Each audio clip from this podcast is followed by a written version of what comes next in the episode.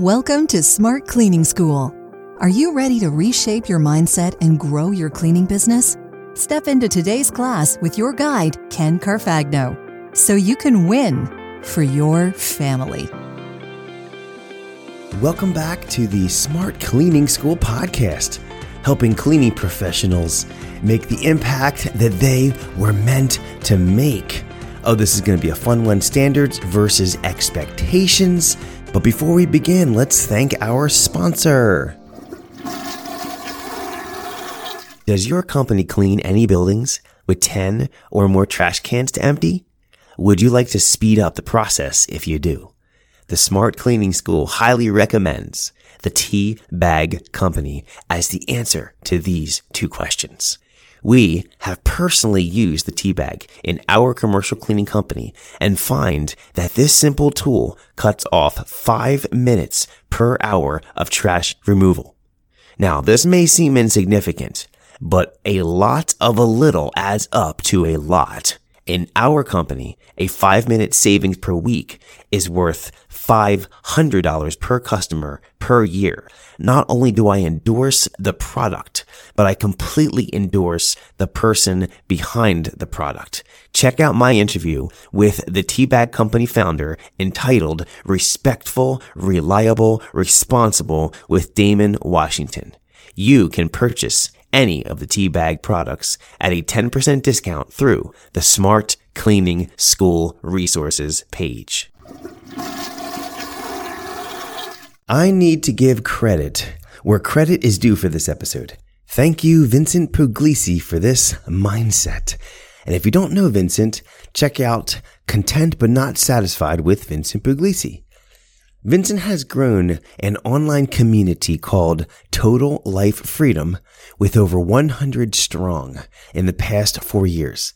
The members inside of this community have access to expert calls on various topics of online platform building. There's elite masterminds, internal courses, there's retreats, which are super fun. I've been to many. You've heard them on this podcast.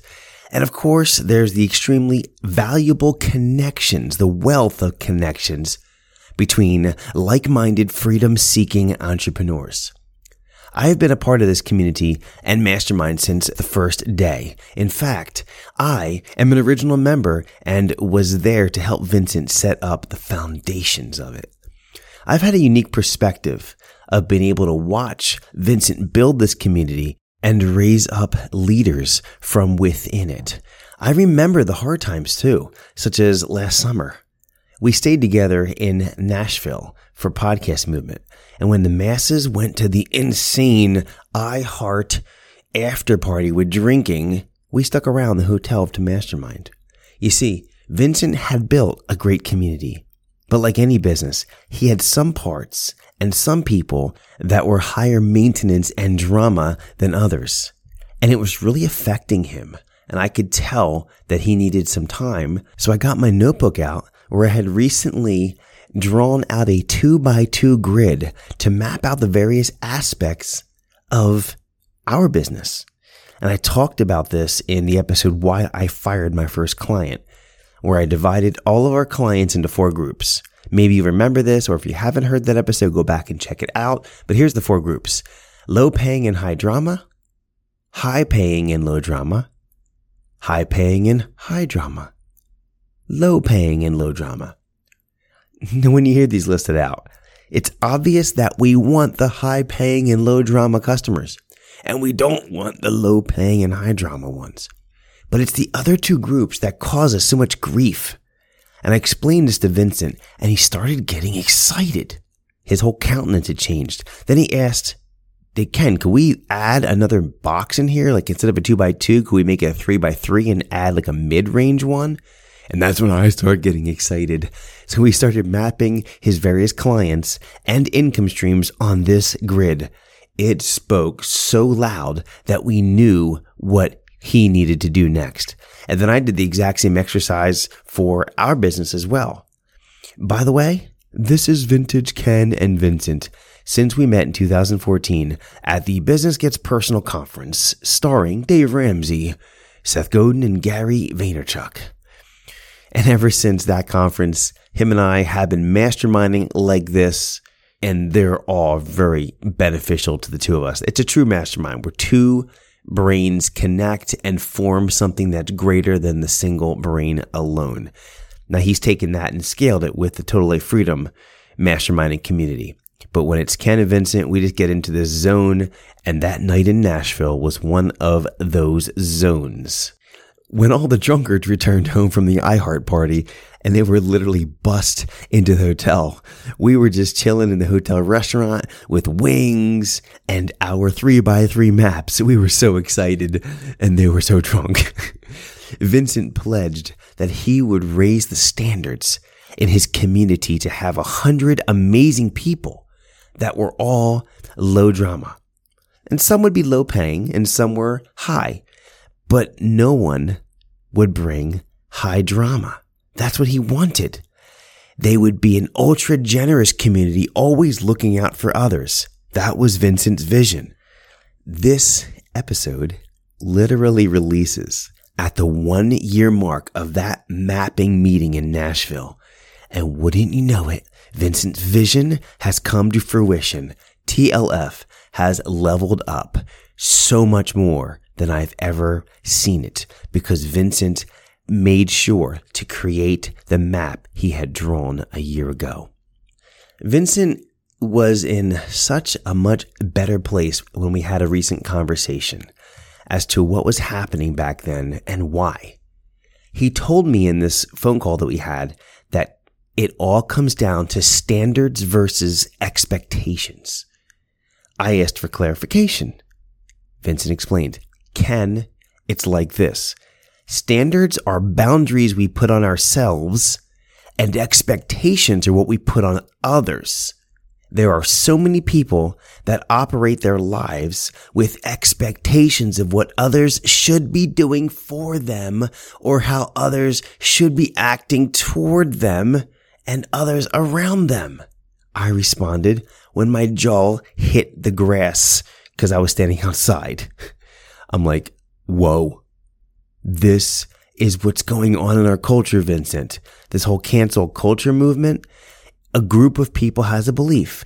That's great. They have a standard and I can respect that standard even if I don't agree with it. But this cancel culture, they expect others to conform to their standard. Vincent agreed and drove the point home this way.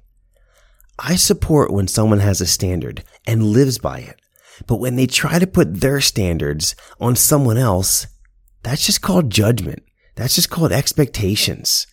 When you have expectations on a relationship that you're in and you put yourself in a position where they don't do what you expect, you're going to be unhappy. And that's where I was a year ago. I had expectations on other people and they didn't deliver on my expectations and therefore I was unhappy. It felt like high drama to me. There weren't any flags to put into the ground there. It was a moving target expectations were. Another problem with expectations is that you can have them upon others and then you don't do them yourself. This is when you cross the line into hypocrisy. How many people have you seen with an online social media profile that puts expectations on others, but they don't operate that way in real life? And the only way you would know that is if you saw that person in their day to day walk and you could see that their online profile doesn't align. All of this really made me think I'm a Christian. I'm a follower of Jesus. In fact, one of my life verses is from the first book of John. It's in chapter 2, verse 6. And John writes this in the NLT version for those that want to look it up. Those who say they live in God should live their lives as Jesus did. I'll say that again. Those who say they live in God should live their lives as Jesus did. I have a standard. It's called the Bible, and my standard is the person of Jesus. I want to live my life closely to how he lived it. Will I be perfect? No. But can I do my best to live in that way? Yes. That is a standard that I choose to follow. If I don't follow it, I just failed in my standards. This doesn't infringe on anybody else. When I have standards and expect others to follow the same ones, it does infringe on others. It comes across judgmental. Worst of all, when I don't follow my own standards and then expect others to follow them, then I am a hypocrite. I'm not trying to preach a sermon here. I'm just making the connection to my own life. Now let's go back to Vincent. He let go of expectations a year ago and he focused on standards. He set the standard of how an amazing TLF community member acts.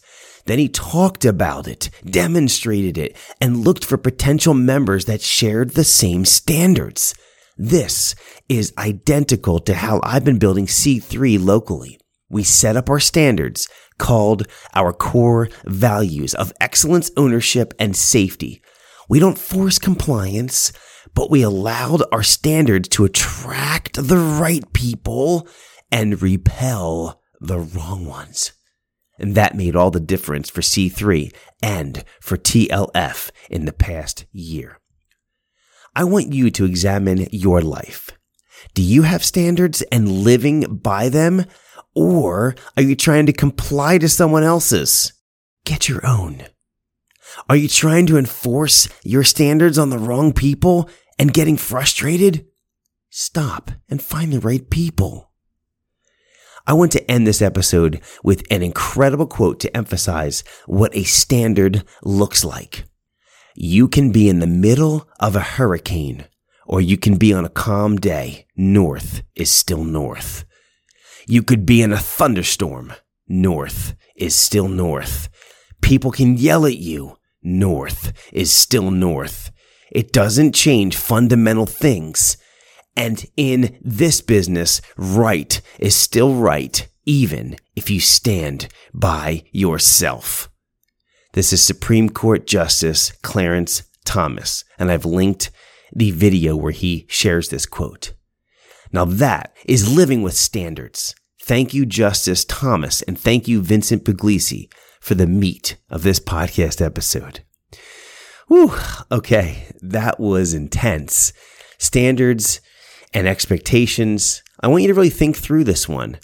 You're going to enjoy life better if you live by your own standards and find others to walk life with that also do. And don't force that on others. Just let others be attracted to the way you live your life. And that'll make you happier not by having people do what you want them to do.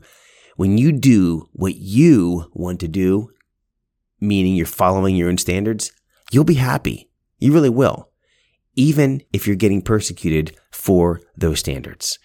So before we wrap up, I just want to say thank you again to our sponsor for today, the Teabag Company. So make sure to check out the interview with the Teabag Company founder entitled Respectful, Reliable, Responsible with Damon Washington. You can purchase any of the Teabag products at a 10% discount through the Smart Cleaning School Podcast resources page at smartcleaningschool.com backslash resources. Okay, have an amazing week. Thank you for listening to Smart Cleaning School. Class is dismissed.